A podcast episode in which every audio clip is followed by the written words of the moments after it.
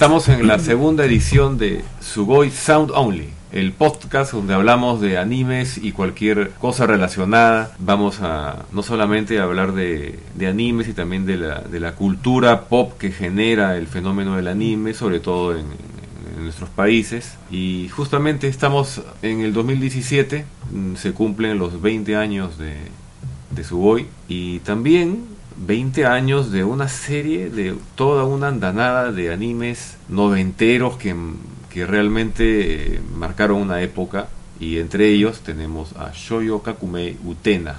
Y como siempre para esta edición contamos con varios de los colaboradores del Facebook de Proyecto Sugoi.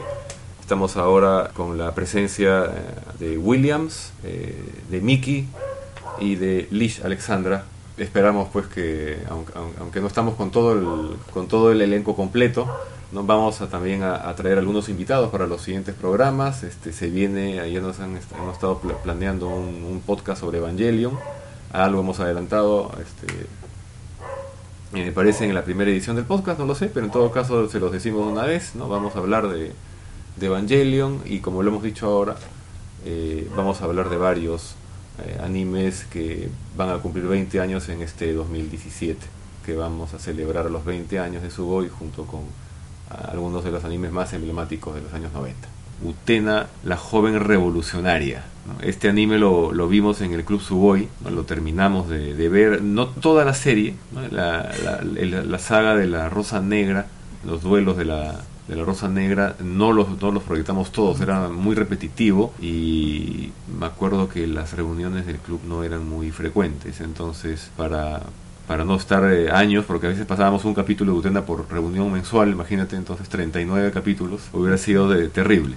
Entonces, eh, pero eh, se puede decir que fue uno de esos animes que balanceaba la, la programación, ¿no? Teníamos Evangelion, Escaflón, ¿no? en esa época. Eh, Se vio una gran parte de la serie, claro. Sí. Entonces, eh, y, aunque Utena no ganaba nunca en las encuestas, eh, era algo que le daba una característica especial a las proyecciones. hasta ahora muchos lo recuerdan a la Claro, es, que era, es que era algo diferente a lo que la gente estaba acostumbrada a ver, ¿no? O sea, era un anime con mucho simbolismo, mucha retórica, mucha semiótica, ¿no? Algo que si bien es cierto muchos animes tienen eso, pero en este como que había un alto porcentaje de aquello. Y a veces a algunos les era un poco difícil de entender, ¿no? Eh, especialmente ciertos detalles, ¿no? Que eran objetos que podrían aparecer volando por ahí, o diálogos un poco incoherentes, o, lo que decían más que nada las chicas de las sombras, por ejemplo, con su famoso Kashira. ¿No? Que era lo que... Eh, Dosonji eh, Kashira, claro. Que era prácticamente lo que ella hablaban, a pesar de que podía parecer incoherente, estaba relacionado con lo que iba a venir, o con lo que estaba pasando en, en ese capítulo, ¿no? Más que nada eso, ¿no? Yo recuerdo que, bueno, de todo este grupo creativo, Bipapas, que era, ¿no? El, digamos, este equipo que, que da origen al manga, de Utena que lo dibuja Chiho Saito. Saito, ajá. Pero el, el, guionista de la serie era Yoji Enokido, que fue después quien hizo el guion de Furikuri. Exacto. Tenían muchos, muchos nexos con, con Gainax, ¿no? Aparte que, bueno, Kunihiko Kuhara muy amigo de Hideaki según tengo entendido, ¿no? Y hacían cosas bien relacionadas, ¿no? O sea, creo que competían de quién hacía más simbolismo, creo. Porque así, como, así ganaron su público. Ahora, la serie tenía unas... Podía, nos podía hablar de digamos, de, algún tipo de estética bien particular, ¿no? Pero eh, después cuando vino la, cuando salió la película, que me parece que es del mm. año... 98, no. No, 99. 99, sí. Parece, sí. Mm. Claro, es... Eh, sí, porque fue uno de los grandes estrenos, creo que junto con la película de Scafloni y la de Cyberteam Akihabara, creo.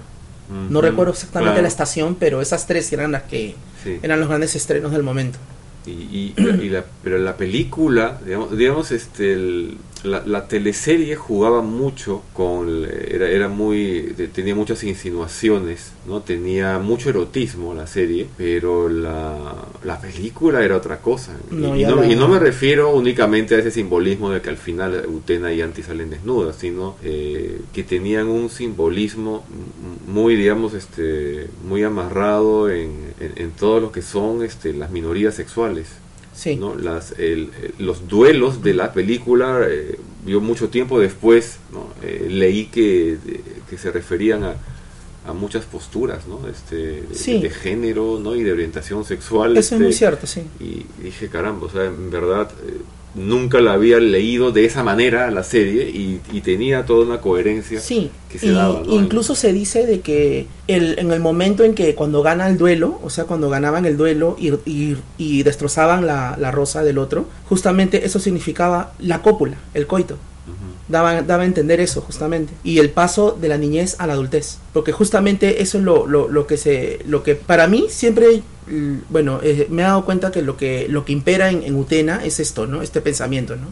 De que no quieren ser, dejar de ser niños, pero tampoco quieren ser adultos. O sea, juegan con eso mucho, con que se quedan en, en- en- encerrados, ¿no? Por eso de que el, el- Pensaban que, el, que, Claro. todo- que toda la escuela claro, era, era, como era un como un un claro, limbo, ¿no? Y es por eso lo que, lo que habla el, el, el verso del Seitokai, que justamente hablan del huevo, del pollo que no nace, y que tiene que romper el cascarón para revolucionar el mundo. O sea, esa, re- esa revolución del mundo se entiende, bueno, como, como lo han dicho otros, ¿no? En muchos foros, que es del paso de la niñez a la adultez. Eso es más o menos lo que entienden así. También se puede entender de otras, de otras formas también. Pero lo que me interesa es lo que tú dijiste, Iván, de que el duelo representaba distintas eh, formas de ver la sexualidad o Sí. aproximaciones sobre la sexualidad. ¿Podrías quizás especificar un poco más al respecto? Porque sí había leído lo que tú dijiste, César. Sí. Eso de que representaba también la cópula y la pérdida de la inocencia, pero me llamó la atención esta postura que tú acabas de decir.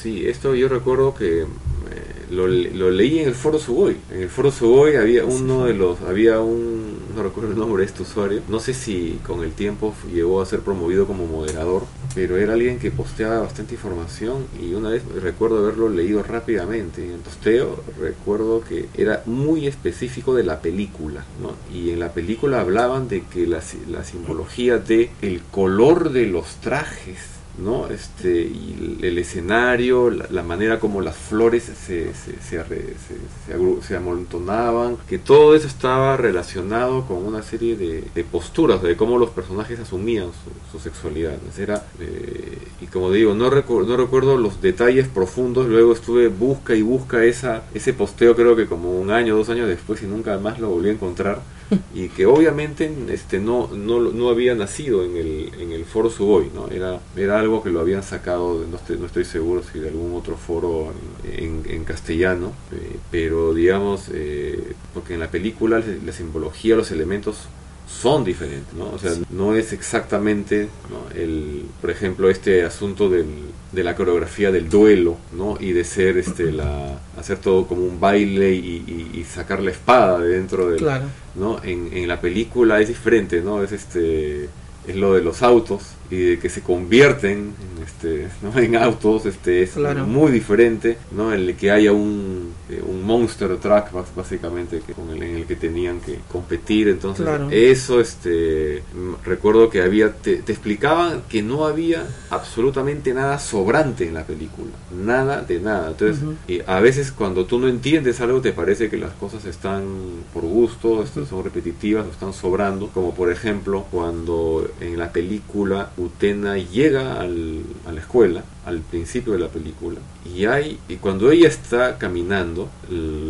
la gente está hablando y escuchas algunos diálogos, quizás, no Sí. recuerdo que los subtitulamos incluso, y entonces hablaban de una chica, ay sí, que es, este, está triste porque su enamorado se ahogó en el río. Y eso es Sí, justamente lo sí, que le claro. pasa a Toga en la película. Claro, pues. No, Toga realmente está muerto. Claro, está muerto, ¿no? Y es un recuerdo de Utena. O sea, Así una es. proyección que tiene Utena. Entonces, eh, ese Ajá. diálogo no estaba por las puras ahí, no era ruido ambiental. Claro. Era información. Entonces lo mismo explicaban que, que ocurría con los elementos gráficos. Hablaban de el diseño de la rosa que tenía Utena en el, en el traje. Todo eso tenía un significado que Claro. se relacionaba con, con estos Y temas. Kohara siempre sorprendiéndonos con esos detalles, eso es verdad, ¿no? Y hasta incluso la película es hasta cierto punto más clara que la serie, en la parte final. ¿Por qué? Porque cuando, cuando Anti sale ya de, de, de ese, de, de, de Otori, que es lo que la, la escena que nos muestra a continuación, que esas personas que estaban monitoreando la carrera eran más que esculturas de paja. Ajá. O sea, prácticamente nos da a entender de que ese mundo era ilusorio, que estaba creado de repente en la mente de Anti,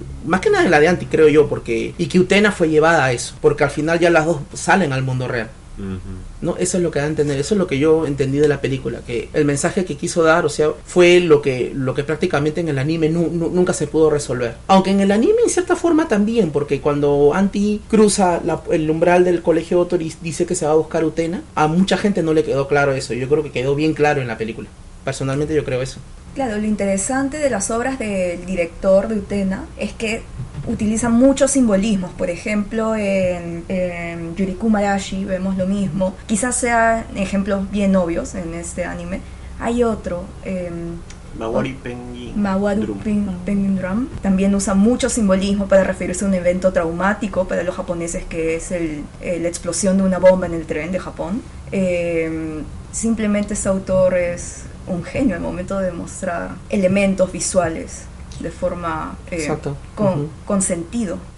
Eh, recordemos que él también dirigió pues las temporadas R, S y Super S de Sailor Moon, pero como que ahí como que no se pudo explayar tanto aparentemente, ¿no? Claro, el nivel de experimentación en esa en ese anime creo que no llega a ser. No llega tanto, ¿no? Pero ya cuando él tuvo la batuta de poder hacer su propio anime, se mandó con todo y lo que pudo. ¿No? Porque ese anime presenta una vanguardia tal que creo que no... O sea, hay muchos animes, ¿no? Experimentales, de vanguardia, pero creo que no llegan al grado de Utena. No. No llegan. Al menos esa, ese tipo de interpretación con esos fondos se omitiría en el manga, solamente se centra en la historia y eh, por lo mismo que no se puede me imagino, trasladar eh, unos fondos tan bonitos en el del anime al manga claro. es difícil, ¿no? Es que lo que pasa es de que a veces cuando pasan, por ejemplo, de manga a anime, lo que pasa es esa adaptación, no es exactamente lo mismo, claro. Tienes que simplificar mucho lo que es el y eh, claro, y en el caso de Utena, aparentemente Ikuhara quiso dar otro producto, si bien ligado al, al, del medio impreso, o un producto que sea totalmente distinto, ¿no? En, en, el, en la animación, ¿no? Chiho Saito dibujó el manga de Utena eh, o eh, sobre la base de una historia de Bipapas o ella fue la autora íntegra del manga. En el, en, bueno, en, las, en los covers siempre dice Chiho Saito y Bipapas aparentemente Chico Saito, claro, si bien hizo todo el dibujo, también metió algo de su cuchara en, en, el, guion, ¿no? Pero yo creo de que el guion del manga también estuvo muy a cargo de, de Ikuhara. Y de repente los otros también dijeron, metieron algo ahí, pero yo creo que más Ikuhara con Chico Saito. Y para el anime, yo creo que ahí Chico Saito sí no, no tuvo nada que ver, ¿no? A pesar de que, de que también este, salen los créditos también como mi papá, ¿no?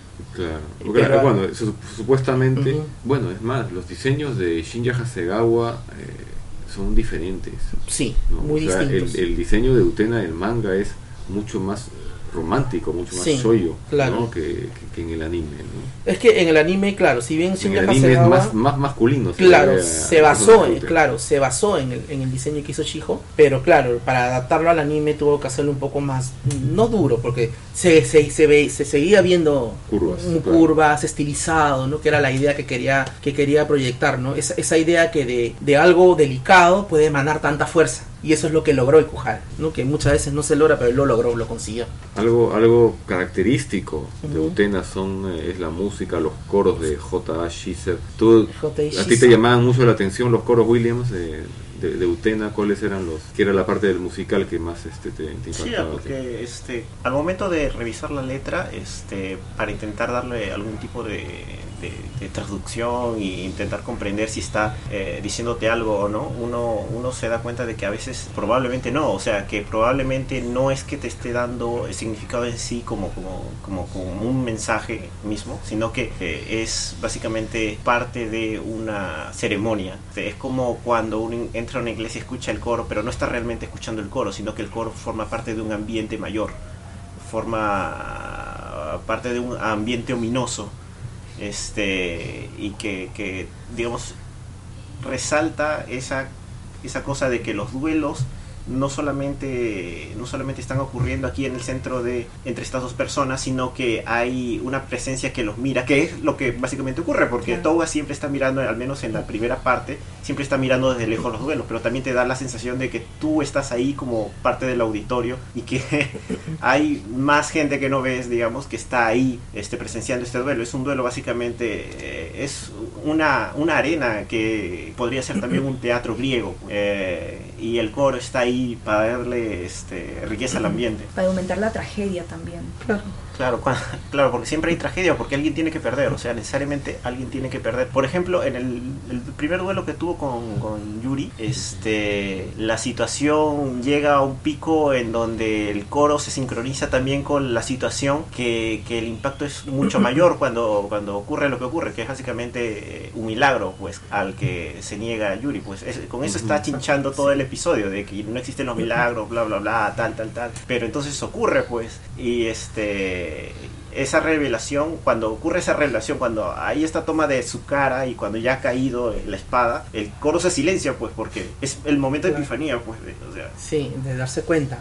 ¿Qué Claro, pasó? sí, Claro, sí, ¿no? Has perdido por un milagro. Por ¿no? un milagro, ¿no? Pues, o sea, es ¿Cómo es este? Yu- Yuri le, le saca la espada a Utena, ¿no? la lanza. La lanza. La lanza hacia arriba y ya le iba a- justamente a Utena A a la desmembrar la rosa. Y en ese momento la espada de Utena cae Y, justo atraviesa atraviesa la y rosa. atraviesa la rosa. Y que siempre me pareció curioso porque eh, ellos tenían la rosa aquí y como que siempre hay algo más, o sea, como exactamente, o sea, debió ser el momento justo en donde tenía inclinado el cuervo como para que ni Claro. siquiera la rozara Porque y que ya estaba fuera a punto, justo ya. en el centro, Claro, estaba a punto. para que cayera pues al suelo. A Yuri en realidad le gana los dos duelos a Utena. Es, es mejor este duelista que ella. Es mucho mejor, Es la mejor pero duelista de- el de segundo, la serie, no sé hasta si recordarán, Es, por el recuerdo de la Yuri se arranca la rosa. Claro, Porque lo que hace Utena es destrozarle el camafeo. claro. Y ya es donde eso- estaba la claro, foto de... de la chica esta la ¿cómo se llamaba la amiga de Yuri? Entre comillas, porque Yuri estaba enamorada de ella. Así es, claro. Entonces, este, ¿qué pasó? De que Con ese se llamaba, creo. Este,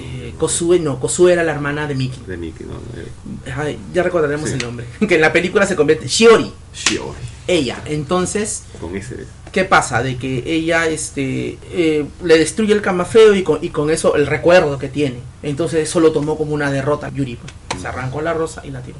Pero como dice él, ¿no? Eso como si estuvieran viendo una ceremonia, ¿no? O sea, esa, eh, eh, eh, es- esa, esa explicación que ha dado él es muy cierta, ¿no? Porque Ikuhara tiene esa facilidad de, de juntar lo divino con lo profano. Recordemos de que cuando, cuando están haciendo la, eh, el acto para sacar la espada, dicen el poder de Dios, ¿no? Y ese Dios que se manifiesta del castillo. ¿no? Eso es- también tiene que ver con eso un poco, ¿no? Incluso en el manga, ¿no? Si podemos ver de que hasta el castillo parece una iglesia, con sus ojivas tipo neogóticas, ¿no? El castillo es mucho más, no es un mero castillo, o sea, el castillo, bueno, que aparece en el anime es un castillo fantástico, ¿no? Aparte de que está hecho en computadora y está invertido, que todavía es el plus, ¿no? Pero en el anime el castillo, digo en el manga, ¿no? Es distinto, ¿no? Eh, ahí, ahí están ataúdes de cristal, ¿no? Cosas que se ven que no se ve eso, aunque creo que en el, en el anime se vio eso. En el, en el último episodio creo me parece que Anti aparece dentro de un ataúd desnuda, me parece. Ah, claro. Y que claro. le dice ayúdame Utena, creo. Claro, que Utena es la que, la que está abriendo, ¿no? La- Claro, al abrir la puerta que- está... La atravesó con la espada. Ahora, eh, ¿tú llegaste, Miki, a ver los, eh, el doblaje latino que hicieron de Utena? Lo hicieron completo. Yo recuerdo que Ah. le, le llamaron algo así Úrsula como y el anillo y el mágico. anillo mágico. Te diré de que las voces buenas, ¿ah? Porque es del, creo que era la empresa Duomaster 3000 de México, si no me equivoco. Pero tengo entendido de que no se llegó a doblar toda. No. Porque eh, estaba en, en YouTube, pero no estaba toda, todo el doblaje. Sí, pues porque algo, algo me pareció leer en, Ujú. en esa época y, y con el detalle extra eh, que justamente me acordé del doblaje por lo que acababas de mencionar pues de las invocaciones eh, porque hablaban de Diosu, ¿no? Diosu, O sea, que es ajá, Dios, Dios, el poder claro. de Dios y eso no lo toleraron en el, en, En el en el doblaje y creo que le pusieron Dionisio. De Dionisio, ¿no? sí. Era- Es Dionisio, el Baco, el dios del vino, ¿no? Sí, y no había creo que absolutamente ni, ni, ni una maldita uva dibujada en todo el anime, creo. ¿no?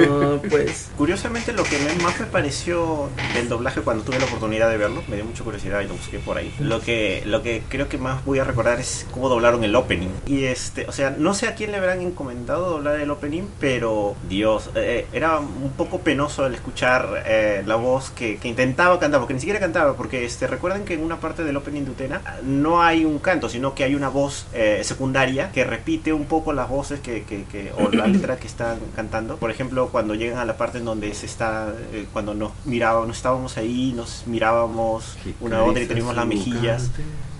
Yo pues en el doblaje te una vocecilla te decía, "Qué lástima." Pues y era terrible pues porque este Ay, no encajaba, era La segunda voz te cacofónico refieres, totalmente, claro. claro. La, la segunda voz te arruinaba la experiencia si es que la primera voz quería hacerlo bien, pero no. y no tenía sentido, no tenía pies ni cabeza llamarle este Úrsula, pues ¿por qué le llaman Úrsula? Le cambiaron el título a El Anillo Mágico así nomás, creo. O No entendieron el concepto exactamente. claro, ¿y por qué qué necesidad, o sea, de cambiarle la voz? Esa es otra cosa. Es que, este, ¿qué ¿sabes? A a- mí, a mí a mí me parece que, bueno, ya sabes que Utena este, en, en castellano podría Claro. sonar mal, ¿no? Claro, pero es que el, tam- o de repente se enteraron que el nombre de Utena significa cáliz también. Claro, Tiene esa, significa esa- cáliz, cáliz, claro. claro. Y, y probablemente ese concepto de revolución tampoco dijeron. No lo esto- entendieron, no, claro. esto, eh, y dije, este es un dibujo animado, ¿no? Ujú. Entonces, este, ¿cómo va a estar todo esto involucrado? Exacto. ¿no? Y, y- y la pasó mal, pues, este, en el, en el doblaje. En el doblaje. No, no recuerdo si haber visto, de hecho se dobló en Estados Unidos en inglés. eh, Yo creo que ahí corrió mejor suerte, creo. creo que sí mantuvieron los nombres, ¿no? Sí, corrió mejor suerte y pudieron, aunque hubieron también gente que criticó, que creían que era un producto infantil y también hubieron gente que protestó, ¿no? Lo veían raro, pero gente que sí, ente- eh, hubo gente que entendió el anime y lo, lo consideraron una de, las, una de las grandes piezas que hay del anime, ¿no? Pero, Porque- pero en Estados Unidos sí lo doblaron,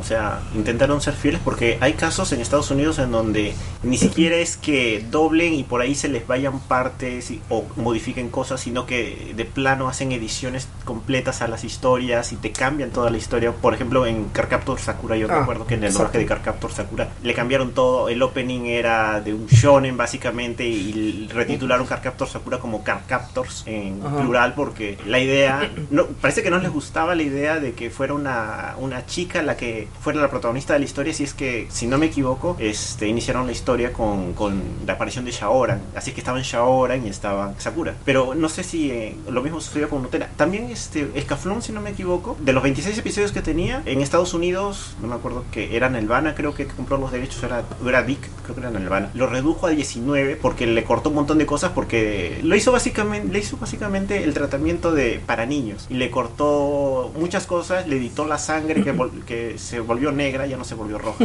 Este, y esas cosas, pues porque en Estados Unidos esas cosas pasaban, siguen pasando, creo. Bueno, Pero- si, si lo compró a Escaflón Nelvana, espérate lo peor, ¿no? Pues Sí. Nelvana fue la que hizo eso con Sakura. eh, Ujú. es, es justamente por eso que, que has mencionado, que su, su objetivo es vender series Claro. infantiles. Igual Compran una serie que no es infantil, entonces obviamente la tienen que despanzurrar. Dick arruinó Sailor Moon también. Claro.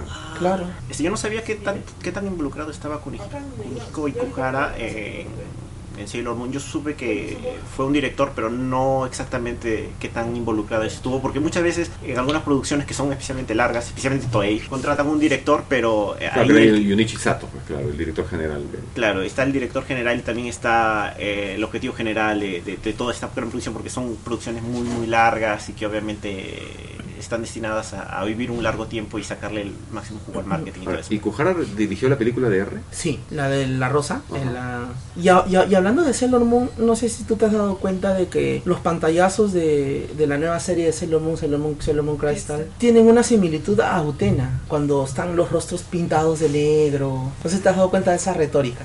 Mm, Bueno, la verdad que no he visto Crystal. Bueno, no- eh, los pantallazos, lo que han visto, claro, la serie, cuando salen para los comerciales, se ven a los personajes con, si bien todo detallado, pero lo que es la cara, los brazos, todo de negro, como presentaban en Utena, justamente. Ujú, Claro, Y algo debe haber ahí, seguro, un nexo o algo, ¿no? Aunque tengo entendido de que justamente Ikuhara, para hacerlo de Utena, se basó en una persona, en un ilus- ilustrador de cuentos, no recuerdo ahorita el nombre, pero cuando yo busqué sobre este ilustrador de cuentos japonés, tenía esa, esa manera de, de presentar los, las ilustraciones. Prácticamente, o sea, como quitándole un poco, o sea, que tú por, el- por los elementos te dabas cuenta qué personaje eres, pero qué personaje era, pero no se le veía la cara. Ahora que, que- que recuerdo, la película de Utena tuvo una mención, algún reconocimiento en un festival de cine LGBT. De Sí. eso sí estoy seguro. Hace, Sí. hace varios años ya, ¿no? O sea, no- eh, eh, que no fue inmediatamente al estreno, ¿no? O sea, si la película es del 99 o del 2000, no estoy seguro. De esa fecha, 99 creo que es. 99 me parece que es. Eh, entonces me parece que esto ha sido dos años después, ¿no? algo así, y en Estados Unidos. Siempre ha tenido, eh, obviamente, pues, este que una película con... Basta que tengas al- algo medianamente relacionado con el aspecto sexual para que ya te des cuenta de que ese no es un anime para niños. Y ese, y ese supongo que es uno de los grandes problemas. Parece que cuando ves una serie como la de Utena, ya cuando eres joven... ah, ¿no? Claro, Este, exacto. creo que puedes entenderlo y, y lo puedes ver con otros ojos y, y puede llamarle, llamarte la atención ¿no? que, que esa temática esté puesta en el tapete allí no como algo cotidiano pues no porque Mí- todo porque en Estados Unidos sea muy matos al momento Sí. de mostrarlo, pese a tener una grande industria de animación, pero sobre todo centrada en los niños. Probablemente ni siquiera en sus animaciones para adultos lo mostraban tan claramente No. ni tan abiertamente Claro. como los japoneses lo hicieron, bueno, con Uten en este caso, no sé si antes lo habrán mostrado de forma tan... No, tuvieron que pasar 20 años para que sacaran una historia animada donde una mujer se vestía de hombre, Mulan, que es casi 20 años después de La Rosa de Versalles. Ujú, claro Y mira, tuvieron que pasar tanto tiempo para no hacer escándalo de, de algo que es, se podría decir, de un parte de una trama. Claro que las situaciones son completamente distintas, pero al fin y al cabo es, es la misma cosa, ¿no? La mujer que se viste de hombre por algo. claro que, eh, que en el anime obviamente tiene como ante, gran antecedente a lo que acabas de mencionar a la Claro. Rosa de Versalles Y más antes, la princesa caballero. exactamente que la, la Rosa de Versalles es heredera directa De la de, de, de Kishi, de, de Tezuka De ¿no? Tezuka. y que ya tiene esos elementos ¿no? de, de- de, digamos de, de transgresión de, de, lo- de roles tradicionales de género ¿no? Claro, ¿no? Ah, y, y también hay que, hay otra colisión esto de que mucha gente cree que Utena tiene que ver con la Rosa de Versalles y nada que ver. parece que ni, si- ni siquiera está en, en las influencias ¿no? Nada de, que de- ver. de los creadores Claro, nada, inclusive lo, lo, lo, lo, relacionado podría ser, ¿no? De que ya estamos viendo un personaje que es mujer que se viste de hombre, pero vamos a- al- al hecho que es distinto. Oscar viste de hombre por prácticamente imposición del padre. Claro. Utena no, Utena viste de hombre porque quiere estar más cerca de su príncipe, como ella misma lo dice, sentirse cerca. Entonces son dos, dos cosas completamente distintas. No tiene una es una carga psicológica diferente a la otra, ¿no? Es una una por sentirse cerca a alguien y la otra por imposición. Yo supongo que esto esta asociación se da básicamente porque acá no se han dado tantos animes y entonces Exacto. el público de acá ha estado expuesto a muy pocos y te va a llamar la atención de inmediato después de ver apenas ves Utena a todos los socios del club les vino Sí. a la mente la Rosa de La Versalles, ¿no? Entonces eh, pero eso es porque has tenido una exposición bastante distorsionada de la de- de mue- en, cuanto a la muestra filmográfica digamos ¿no? Exacto. Ahora, eh, y, y en, en Utena yo supongo también que, y esto de- debería estar en, la- en las interpretaciones, este, eh, en las interpretaciones que se hacen de, digamos, eh, de, de la serie, debería haber estado en- de, de alguna manera, esta idea de que lo que tú estás viendo en, en los duelos, en, en, en todo, en todo esto, como, como Williams dice, ¿no? la ceremonia, ¿no? que se ensalza eh, eh, dramáticamente, trágicamente con, con los coros, con la música, con las coreografías y todo eso, eh, que de alguna manera te están tratando de decir que ese escenario de, de antagonismo, de conflicto, eh, eres tú, es tu yo interno, es la Sí. lucha que todas las personas tienen al momento de construir su identidad, ¿no? En algún momento probablemente crítico como la adolescencia, ¿no? Donde está, está, está empezando ya la dialéctica de, de la persona, De la persona. Donde ¿no? estás negando todo lo que es tu infancia porque después de tu adolescencia vas a llegar a tu, a tu síntesis. Entonces podríamos decir que Ikuhara con Utena un poco como que se adelantó a lo que estamos viendo ahora, ¿no? O sea, eh, en lo que es este que la gente quiere reafirmar su identidad, sus orientaciones en ese aspecto, porque si bien es cierto que eso siempre ha habido, de repente en los noventas, que fue la época cuando salió Utena, no era tan, no se veía tanto como ahora, ¿no? Que se exacerba más eso. Entonces yo considero de que eh, se adelantó, ¿no? El concepto ese se adelantó ahí. Era algo, me acuerdo que en el club se hacía bastante parodia de, de eso. ¿Te acuerdas cuando eh, estaban viendo a veces los duelos, eh, la, pues, la gente del Seito Kai, estaba. Toga, estaba Sayonji, ¿no? y a veces este, se acercaba a veces Akio, ¿qué? y todos este, que casi sin camisa, Ah. en la parte alta La donde, parte so- y, donde y el viento, el viento, venía, sí, ¿no? fa, les abría la Entonces, camisa, sí. ¿no? Entonces era toda, eh, era demasiado evidente, ¿no? Que, que estaban, estaban jugando ¿no? con, con este asunto de este del- del, del erotismo, del, del, canon del, de belleza del bishonen, ¿no? Que está presente ahí, ¿no? y que a muchos, eh, creo que para, por lo menos para este público que creció en el Club Sugoi, que había visto los animes de la televisión hasta ese entonces, y todavía no estaba, creo que todavía no había empezado Sailor Moon, pero Sailor Moon no, no tenía ese énfasis en el bishonen que tiene Utena, ¿no? Mm, no, Eh, lo que pasa con la Sailor línea de Moon- Utena es Claro, es diferente más y creo que fue también un shock de alguna manera. Creo que empezaron a ver Bishonen muchas chicas este, ¿no? con este anime, por lo menos acá en, en- en el Perú. Mm, Claro, sí, porque bueno, si bien Sailor, bueno, Sailor Moon comenzó en Perú más o menos hacia finales del año 96, Claro. que yo recuerdo. Sí. Pero claro, no tiene esa, esa, esa cantidad de visiones como tú dices, ¿no? Que si bien hay personajes que, que lo son, no son tantos como en Utena. En Utena todos son visiones. Claro. Yo diría que Utena es más teatral en el sentido, por ejemplo, en el teatro tú tienes que exagerar varias eh, actitudes, poses, incluso los fondos los exageras muchísimo. Eso fue lo revolucionario en Utena probablemente y que se heredó en los animes más actuales. Por ejemplo, tú ves los animes de, otra vez remitiéndome a Madoka, la, Mm. los gestos son recontra imposibles. La dobla de cuello. eh, Muy expresivos. Es muy expresivo también esa teatralidad y probablemente venga de Utena.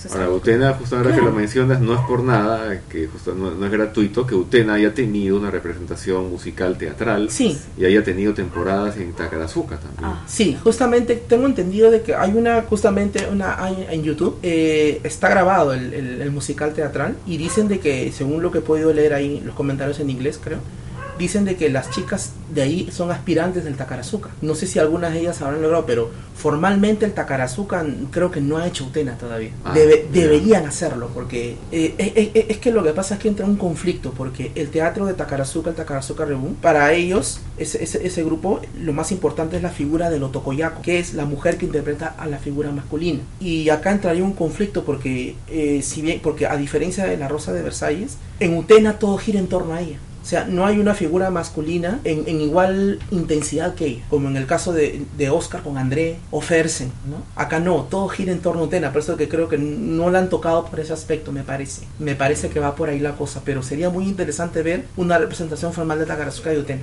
Porque el, el musical que re- re- el musical, me acuerdo Ujú. que acá para pasarla en el club eh, compramos todos los discos láser que salieron Ujú. en Japón de Utena, los tenemos ahí con el- Ujú. los artes, con los diseños de Shinya Hasegawa en grande, Ay, qué- Y en el último láser de la serie está el musical y creo que dura como una hora, Sí.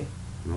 Este, casi 60 Sí, minutos. pero es, si no me equivoco, claro, es una versión resumida porque hay Sí. intertítulos que te resumen escenas, digamos, para llegar, digamos, a escenas más con más acción, digamos, donde hay canciones y están los duelos. Que si no me equivoco, este, el musical también fue reeditado, pues, este, cuando salió una remasterización de Utena en el año 2008, 2009 creo, te salió todo el pack y, y al final te venía un disco de puros extras en donde te venía te venía el musical por ejemplo. Ah, está una joya. y luego volvieron a sacarlo cuando salieron los Blu-rays. Y sí este bueno al menos mi impresión de cuando vi el musical por ejemplo era de que yo esperaba encontrarme las mismas canciones que, que me habían encantado digamos en, en- No, en son la serie y creo que solamente me topé con una o dos porque las demás eran composiciones originales para, Sí. para la misma, Para la misma obra de, de teatro La que, la que estaba era la del duelo, Zetayun no. Pero eso sí, la que se No, lució... quitaban esa y, y era para meterlos a la Claro. cárcel. Claro, ¿no? Pero eso sí, la que se lució ahí fue la que, la que hacía de Anti. Pero- era la que mejor cantaba. pero la que hacía de Anti ella era la misma que la misma Seiyu Claro, era, eh, creo que era, creo, se parecía a Yoriko Fujisaki, pero creo que no era ella. ¿Estás, estás seguro? No, no estoy seguro, pero cuando alguien lo mencionó por ahí empecé a ver imágenes para Se comprobar parecía. y son muy parecidas Se y tienen el mismo timbre de voz. Pero no que- creo que, que haya sido ella, pero se parecía bastante. Habría que con- comprobar eso. Claro, sí. y aparte de que los duelos eh, son tan estilizados en el anime que obviamente eh, tienes que tener, creo que en el musical juegan mucho con las luces, Sí, ¿no? Eh, para tratar de, de emular, porque obviamente no vas a en vivo a ejecutar toda esa espectacularidad. claro, de- es una cosa ¿no? ya. Que es como cuando hacían los musicales también teatrales de Sailor Moon, claro. las transformaciones pues no podían ser como, No, como el anime, obviamente. Exacto, era todo muy, muy pautado, muy coreografiado. Parecía danzas. No iban a ser como cuando Lady Gaga también este, hacía claro. transformaciones de, de indumentaria en vivo en el Ah, escenario. Bueno, entonces, No, exacto, ¿no? pero en verdad sí es Este es una- un- uno de esos animes que, que se convierte en culto, que quizás eh, el- en el momento de su, de su salida no haya tenido un impacto comercial tan fuerte, pero que definitivamente no ha sido olvidado. Pasa el tiempo y, y entonces vas- vuelves a regresar a estos aportes, cosas que ya, en- como en mi caso, parecía que ya me había olvidado por completo y, y que, y que me han hecho recordar de- sobre esta serie. ¿no? Caramba, yo digo, qué suerte que tuvieron estos chicos que eran socios del Club Suboy Exacto. de poder ver esa... Esa gran mira, mira ese anime. menú de anime, tenían, veían Claro. Evangelion, Escaflón y Utena. Y Utena. En una misma Claro. sesión, o sea, tenías ese, ese top y eso era porque también el anime de los 90 era diferente. Era distinto, claro. No, bueno, ahora también los animes tienen que remitirse más a este tipo de diseño que ha presentado Utena porque ahora como la cultura es más visual y los jóvenes e incluso los adultos probablemente eligen un anime dependiendo de qué tan bonito se ve, mientras más impacto visual tenga, más probabilidades de que enganche a la gente. Entonces, Utena tiene todo eso. Sí, entonces Tiene esa es otra de las razones por las cuales Utena ha sido rescatado. Como que ahora la valoran más. Sí, sí. Bueno, ¿No? aparte del tema que obviamente en Occidente tú ves que, que ha calado y, y era nuevo totalmente, mientras que en Japón no, ya se veía desde su literatura ese- esos temas. No, simplemente Utena en Occidente ha calado en muchos sentidos eh, y bueno, ahora en la industria de la animación ha sido rescatado. Utena, Utena, aparte, era el planteamiento visual y, y sus mensajes, era, un- era provocativo, era, era algo que de- definitivamente no te no, no, no apostaba a que te quedaras muy indiferente, ¿no? Eh, y conociendo cómo es la, la sociedad peruana en gen- general, ahora que están todos estos temas de, de- de género, Claro. este, del matrimonio igualitario, etcétera. Yo recuerdo cuando uno de los chicos este, estaba siempre cuidando las puertas en las reuniones del club, cuando pasamos la película, recuerdo, este, me contaron pues que en la- ya a pesar de, de todo lo que tiene la película de, de- erótico, ¿no? De, de- de sugerente, y ya cuando llegan a la parte final en que este en que aparecen este Utena antidesnuda, se besan, y, ya en ese momento me contaron que hubo un uno de los socios se paró diciendo Sí. ya tenían que empezar con estas mariconadas, ¿no? y se paró y se salió, Y se del- salió. del- del- de la sala de proyección, no, ni, ni terminó de ver la película. Y como bueno lo comentó en el Facebook. ¿No? Sí. ¿Quién más lo comentó? Justamente cuando se puso un post Creo que sí, al- alguien más debe de haberlo Sí. comentado, ¿no? Pero era, era digamos, este, una clara señal del, del justamente del, del- del nivel de provocación al que Exacto, llegaba, ¿no? claro. Y que definitivamente no era fácil de asimilar por, No, por un es más que público. nada por la cultura, mm, tiene que ver con eso. Yo estoy seguro que eh, es pos- no que en Europa de repente sí comprendieron, ¿no? Porque allá son más open mind, ¿no? Pero en una sociedad como la latinoamericana, todavía llena de prejuicios y tabúes, como que Utena fue, qué sé yo, el, el atrocinio más grande de, que se ha podido ver, ¿no? Y que Quiz- Quizás por eso no terminaron de doblar. ¿no? seguramente Proba- Probablemente fueron un desastre las pruebas de, de, de- de rating y de, y de- y de Sí, audición que que tuvo la serie. ¿no? Bueno, una de las teorías era de que, por ejemplo, eh, como sucede en muchos casos, la televisora que mandó a, a doblarla no sabía lo que estaba haciendo. O sea, vieron, ah, vieron animación y dijeron, bueno, esto debe ser para niños. O algo así, tal vez. este Y lo mandaron a doblar y entonces Ah, la empezaron a... segunda tra- Lady Oscar dijeron. Sí. Lo empezaron a, a mandar y de pronto se dieron cuenta que estamos haciendo. y lo dejaron, creo que un tercio de la serie. más. Sí, se dobló todo. Bueno, es, es como cuando acá pues este programaron Cobra a las 6 de la mañana, ¿no? A las 10 de la mañana. 10 de la mañana. ¿no? Todavía para que la vieran todos los niños. Claro, pero en medio de todo Cobra por lo menos la terminaron de doblar, ¿no? Sí.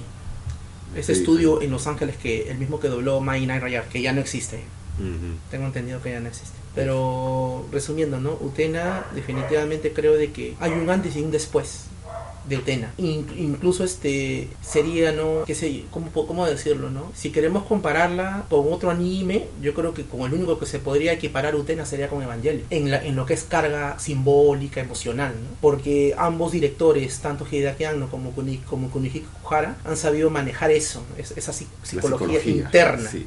¿no? De, de, de la gente, ¿no? De, de- del interior de, de, de cada quien, ¿no? Ahora, disculpa, pero yo me atrevo a decir que Evangelion es más fácil de analizar y de Sí. digerir que, Sí. que Sí. Utena. ¿Por qué? Porque coge psicoanálisis y ya, listo. Sí. Aparte, visualmente no te satura tanto. En cambio, por ejemplo, Utena lo puedes coger desde género, desde psicoanálisis, Claro, desde varias partes. muchas partes. Desde muchos ángulos. Y aún así, o sea, eh, tiene tan, está tan, tan cargado, y eso solamente lo ves en lo visual, pero Sí. también en la misma historia es tan cargado que no es tan fácil de coger como Evangelion. Pero Claro. Ahí sí me van a matar, pero voy a decir que Utena es. Sí, es verdad, tienes tienes toda la simbólico razón. y cargado. Bueno, Sí, es más Tienes complejo toda la razón, es más complejo que Evangelion.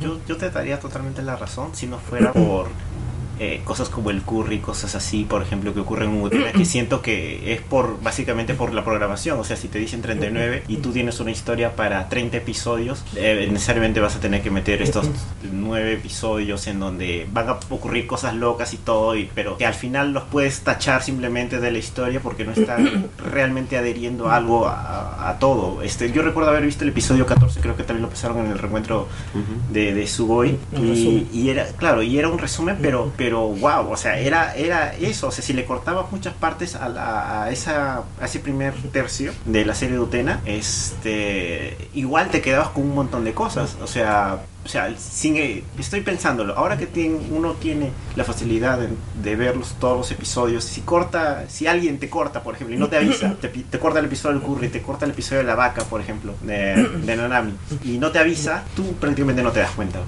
Eso no lo veo tanto en Evangelion, o sea, en Evangelion no me parece que ocurre tanto eso. Me parece Claro, que- recuerda que son 26. Son que 26. son 26. Y, Ajá. aparente no hay, y aparentemente no hay rellenos. Claro, Claro. eso es cierto. Sí. Probablemente Evangelion esté mejor balanceado en ese sentido. Ah, Claro. Bueno, Utena tuvo, no. tuvo otras circunstancias, Evangelion, estaban arañando la, la olla, no sabían, no tenían plata para hacerlo Claro. y de hecho ni siquiera sabían qué iban a hacer al final.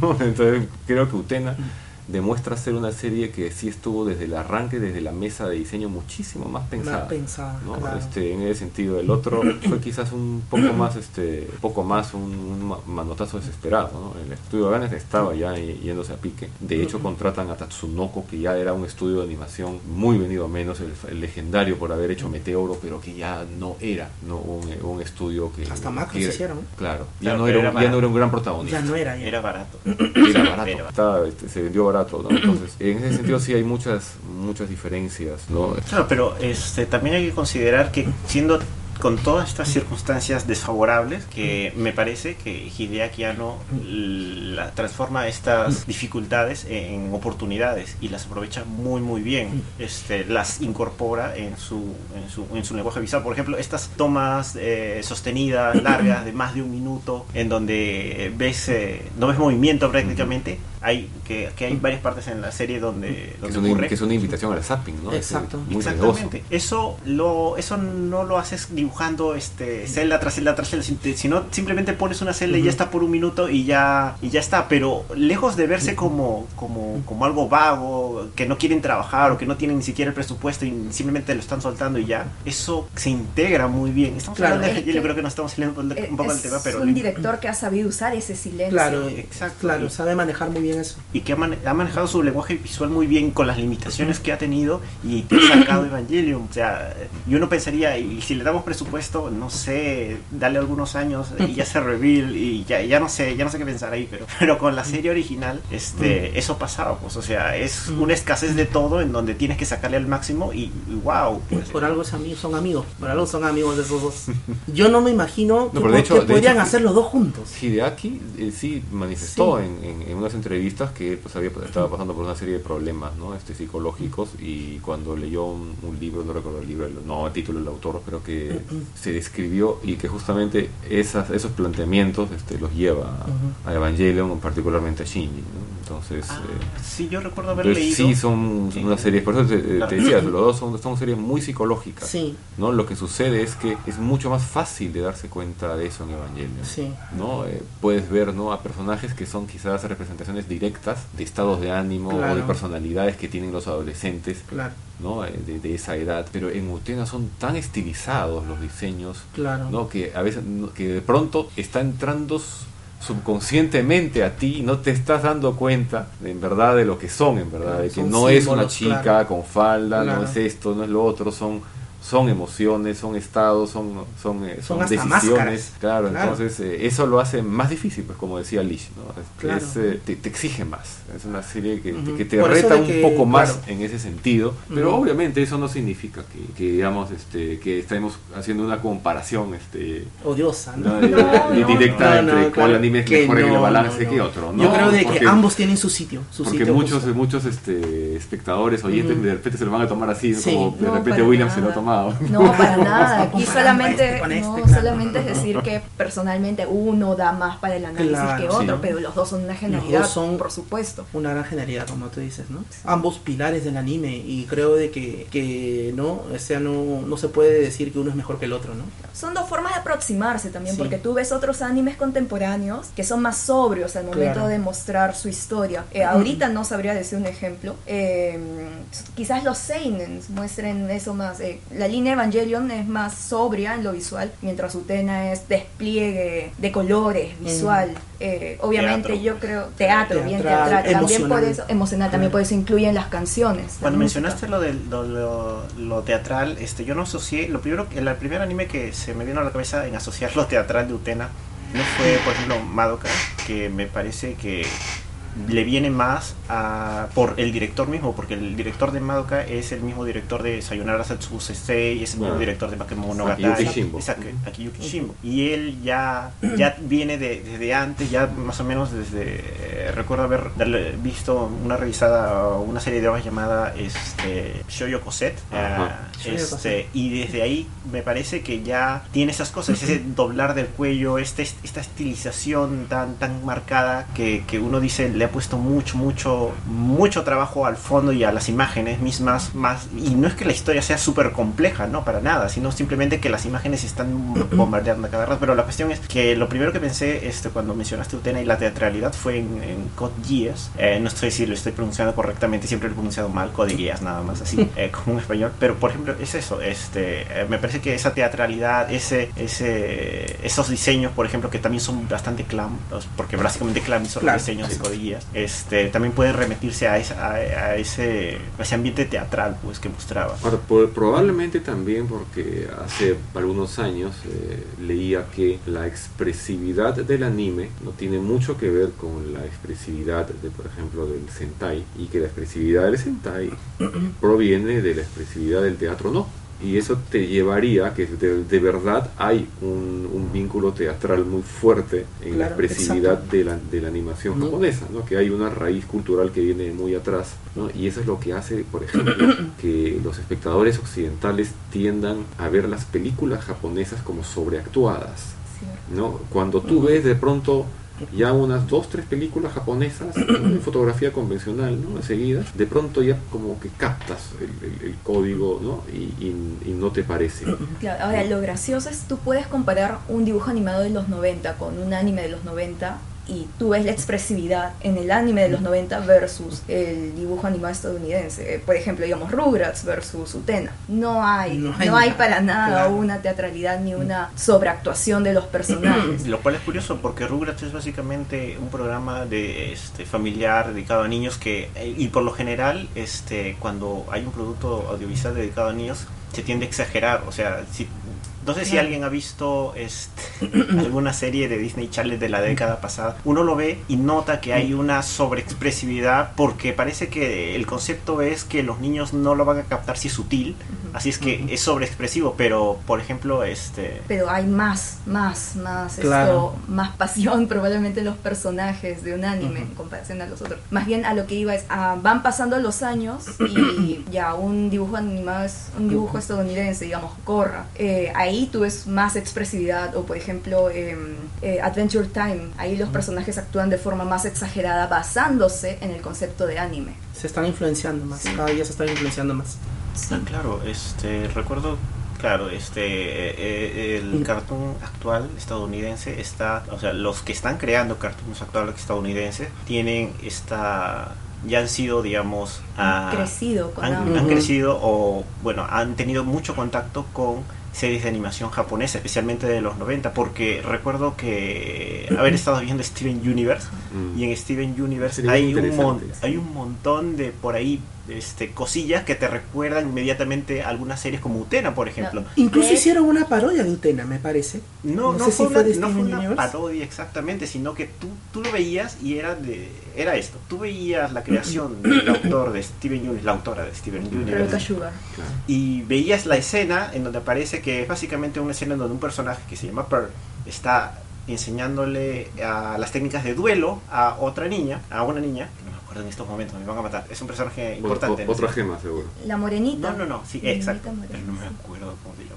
Este, la cuestión es que hay tomas calcadas de Utena Sí. de, de sí, sí. cuando Utena está empuñando la espada en un duelo. Hay tomas calcadas, pero tú lo ves, tú lo ves en Steven Universe y tú no, tú no crees que están haciendo una parodia, tú no crees que están robando, tú te lo tragas si es que has tenido contacto también, igual que los que la creadora. Ujú. Si has tenido contacto, tú te lo tragas como que es, genu- es genuino ese pase. Es una suerte de tributo. a- Exactamente. lo que pasa es que Exacto. Rebecca Claro. Sugar está muy influenciada. Ha visto un montón de anime. Creo que su favorito es Sailor Moon, si no me equivoco. Hay, Oye, también la diseñadora Claro. de Adventure Time ha visto muchos animes. Bueno, y sin, y sin ir muy lejos, cuando, las, las prim- cuando yo vi unos los primeros dos minutos que vi eh, de Avatar, yo, ah, yo, yo me parecía estar viendo a Renovashi. El mismo grafismo, el mismo, la misma colorización, incluso me pareció, hey, esto es. Esto yo lo he visto antes, ¿no? Pero era un dibujo totalmente norteamericano. Claro, son las influencias que están teniendo ahora, ¿no? Ya se están at- atreviendo más. Bueno, también que quieren ganarse ese mercado. Claro, Se han dado cuenta claro. de que ese estilo está pegando mucho entre los jóvenes y obviamente los estadounidenses quieren captar eso el Mm, público. Y por claro, eso pero- han tomado casi directamente de ese exacto. estilo. Han tenido fracasos estrepitosos como Sí. Titan AE, por ejemplo. O Que todo el mundo decía que era una copia de Gunbuster. Y casi no se estrena La Edad del Hielo debido a ese fracaso. Los creadores de La Edad del Hielo dijeron, por favor, ya la hemos terminado, nos falta, estamos en lo último. Y eso fue lo que permitió que la Fox todavía mantuviera su estudio de, de animación, porque ya lo iban a Sí. todo, después de toda la plata que perdieron en Titan AE, que fue algo que justamente no a lo que no estaban acostumbrados, ¿no? O sea, no lo asumieron, me parece, completamente como una animación para adolescentes y, y jóvenes, ¿no? Lo, le- la, la quisieron atemperar un poco y obviamente era demasiado para los niños y no encontró público y se fue el diablo, ¿no? Entonces eh, ya los gringos han tenido ese, ese problema serio, pero ya con otras obras como las que acabamos de mencionar, definitivamente ya creo que se está, eh, podemos estar abandonando ese estigma, ¿no? De, de- de- de ver la animación japonesa tan en contraste con la animación norteamericana. Ahora, yo me acuerdo que uno de los primeros intentos de Nickelodeon por asimilar eh, el estilo del manga de anime eh, fue Kappa Mikey, que mezclaba estilo norteamericano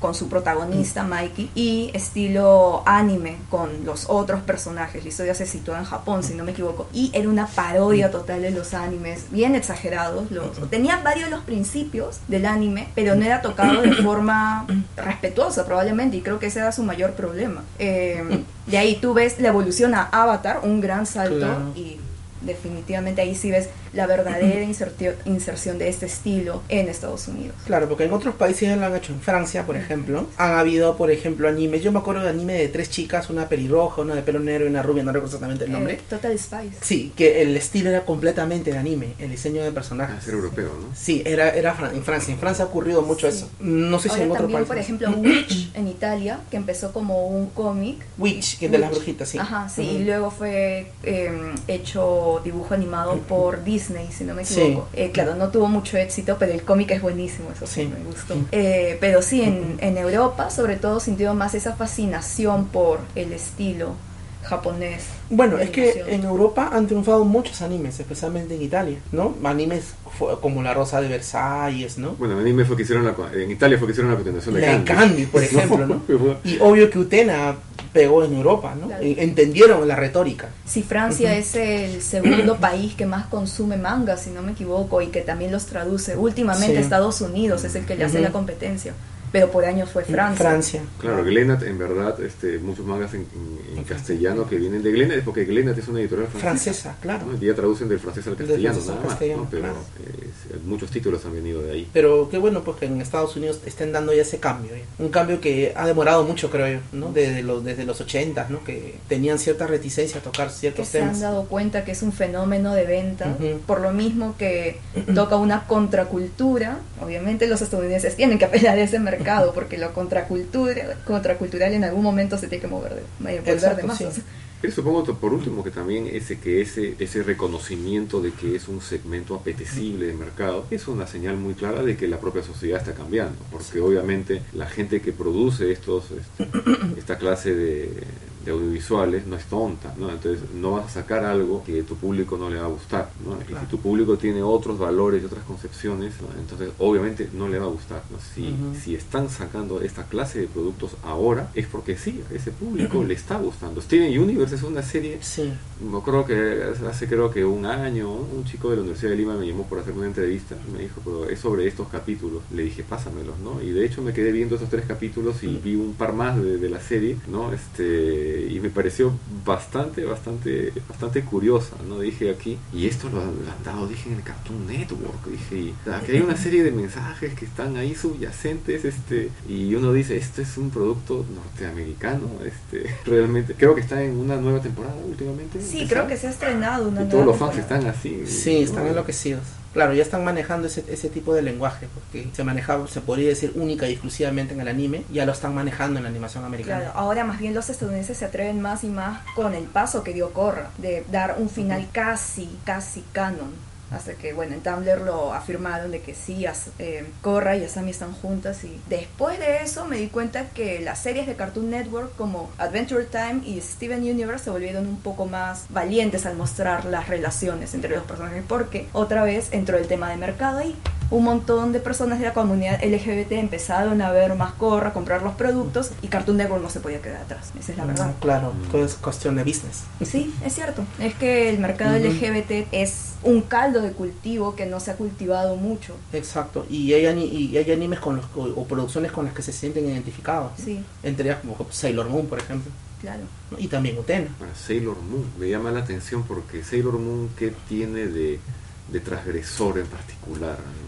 Mm, Yo creo que fue porque mostró de una manera abierta una pareja gay, en este caso Ah, Haruka y Michiru, claro. ¿no? O, bueno, en la animación, aunque aunque también lo mostraba de una manera muy directa en el caso de Shiosai con, con Malakai, que en el Ya. anime ellos eran una pareja, Claro, ¿no? pero Ahí cuando nos llegó acá, por ejemplo, yo recuerdo mis primeros mi primer recuerdo de Sailor Moon, este, cuando vi la primera temporada, Ujú. este, yo pensé que era una pareja heterosexual. Es que Pero tampoco es que pensaron mujer. mucho, pensaron mucho en eso porque yo lo Claro. daba- esto es una pareja porque básicamente en el doblaje a uno le cambian la voz y lo, convierten en Claro. mujer y que realmente Exacto. te enterarás años después de que realmente era un hombre y tú te preguntas Ah.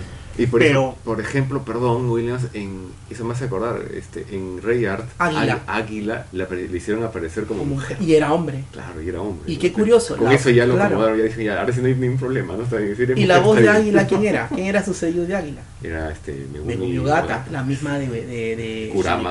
La Kurama, la misma la Haruka, Shinji. Shinji. Claro, no, se olvida Claro. que es una, una voz este, legendaria en el mundo del Claro, anime, ¿no? y- Para, para esos personajes. Claro, y, y hay esas cosas, pues, ¿no? De que la gente comenzó a darse cuenta, ¿no? Inclusive, ¿no? Eh, bueno, en este caso, no Sailor Moon, ¿no? Y también, este, se vio también los gustos, las preferencias, ¿no? Por ejemplo, eh, el personaje de Ojo de Pez. ¿No? Que, que lo que claro, era, era, mujer, era hombre, pero su- él decía que su identidad era otra, se transvestía, ¿no? Mm. Eh, y, y eso, da, eso también queda muy claro ahí. Esa es, es otra cuestión. A medida que iba avanzando Sailor Moon, estamos pasando a Sailor Moon, pero es- a medida que iba avanzando Sailor Moon, yo sentía de que eh, era así, como que era un poco más abierto. Por ejemplo, incluso con el doblaje, porque esto pasaba en la, en la primera parte de Sailor Moon, en donde este, le cambiaban el sexo en el doblaje a un personaje, y así nos llegaba. Pero para cuando llegamos a Haruka y Michiru, las dos eran mujeres, y creo que ahí dijeron: acá no podemos ocultar nada de Eran- manera posible, así es que Eran suéltalo primas. nomás. Primas. Eran nomás". primas que se querían Primas mucho. que se querían mucho. Eso es en Estados Eh, Unidos, pero sí. cuando nos llegó a nosotros acá, el doblaje latinoamericano, ellas no eran primas. No eran Eh, Ah, no. no, ellas, no, no. ellas se soltaban, o sea, tú veías y tú decías, "Eh, son pareja. Claro, o sea, no, lo que pasa es que creo que en el doblaje latino era hombre Haruka en la vida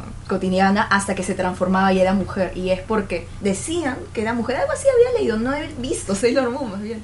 Bueno, había leído que, que así. en la serie en la, en la serie de, Chris, de de Sailor Moon Crystal creo que igual que en el manga dicen de que Haruka es hombre y mujer al mismo tiempo Ya está hablando del doblaje latino. ah en el doblaje el latino no primer- no dicen eso Ay, ya, ya. Bueno, pero en la serie nueva sí En el doblaje latino, este, lo que pasa es esto. En el primer episodio en donde se introducen a los personajes, este, Usagi, Serena, en el doblaje, y, y Mina, Minako, este, ven a este chico tan guapo que se viste con ropas de colegio, de su colegio este, masculina, con pantalón y todo eso, eh, y creen que es un chico. Y Entonces lo empiezan a, a- a seguir, seguir. pues. el- eh, entonces, mientras los van siguiendo, se dan cuenta al final del episodio, cuando ya todo ha pasado y el monstruo de la semana ha sido derrotado, es- se dan cuenta de que realmente es una mujer. Eh, y de ahí en adelante, toda la serie, este, todos, todos, la audiencia se dan cuenta de que es mujer, la trata como mujer, se se vestirá como hombre, le gustará, le gustará vestirse como hombre, básicamente, y supuestamente tendrá este, aficiones eh, comúnmente asociadas a, este, a los hombres, como si no me equivoco, ella era corredor profesional de autos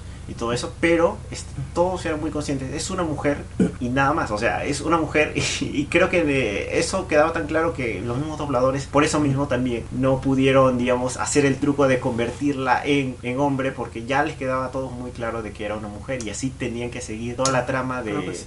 Ah, entonces de- fácil de fue en ese. el doblaje estadounidense que Sí. pasaba lo que comenté. Claro, una amiga me, me dijo, pero en el doblaje estadounidense, me lo dijo porque no recuerdo haberlo leído, que en el doblaje estadounidense las hacían pasar como primas y que se querían mucho Claro. y que habían editado muchas partes, pues que porque hay un episodio bastante explícito en donde ellas dos, o sea, no hay diálogo ni nada y solamente ves imágenes de ellas en la cotidianidad y este como que tomando este posiciones de pareja, uno agarrando por detrás, cruzando los dedos así en ralenti, con luz detrás Sí. y tú dices, esto esto no, pues, o sea, son, son primas, pero No, sí son primas. claro pues O sea, fue muy directa Dos amigas que se Claro. quieren mucho. Claro, eh, bastante, demasiado. No, pero viven juntas, pues, que lo, ah, ya, bueno, Viven pero aparte juntas, de tienen una vida en chicas que pareja. sí lo hacen y no son pareja. Pero ya, hasta que te lo traes, en fin. claro pero ya No, claro, Haru- Pero conozco que claro pero Haruka y Michiru ya fue ya Sí, eso sí. Es lo canon, directo o sea Sí. la Takeuchi dijo lo pongo o lo pongo y lo puso Y, ¿no? y- y realmente sí, yo, yo sí te podría, podría estar de acuerdo en que Haruka y Michiru son un antes y un después también. También, Para el el anime, tratamiento claro. de, esa, de, de esa temática en el anime. ¿no? que O también sea, fue adelantada para Porque obviamente no deben, no, no deben haber sido los primeros casos ni por mucho. No. No, por ¿no? ejemplo, en Pero, Rosa pero un mainstream, ¿no? Sí, no, en Versalles Novara me acuerdo de un capítulo en el que eh, Oscar entrena a una chica para que sepa. Rosalí. A Rosalí. Y hay todo un lenguaje ahí de que le gusta, pero nunca tan directo como. Mm, bueno, lo, lo más en- directo en la Rosa de Versalles Sí. fue cuando eh, Jane Balú estaba en el, en el juicio y ella, taja- y ella dice de una manera desfachatada de que ella y María Antonieta eran amantes y que por eso y por eso fue lo del collar y eso está en el manga y está en el anime original y eso fue censurado pero bien claro lo dice en el, en el original japonés porque ella y yo somos amantes dice así. Ahora, volviendo a lo de los personajes eh, que, se tra- que se travisten, ¿cómo nunca ha llegado esta serie, creo, ya a, la- a Latinoamérica, ¿no? a, a la señal abierta? ¿Cómo harían los dobladores en el caso de Haruji en el, en el Oran Host Club?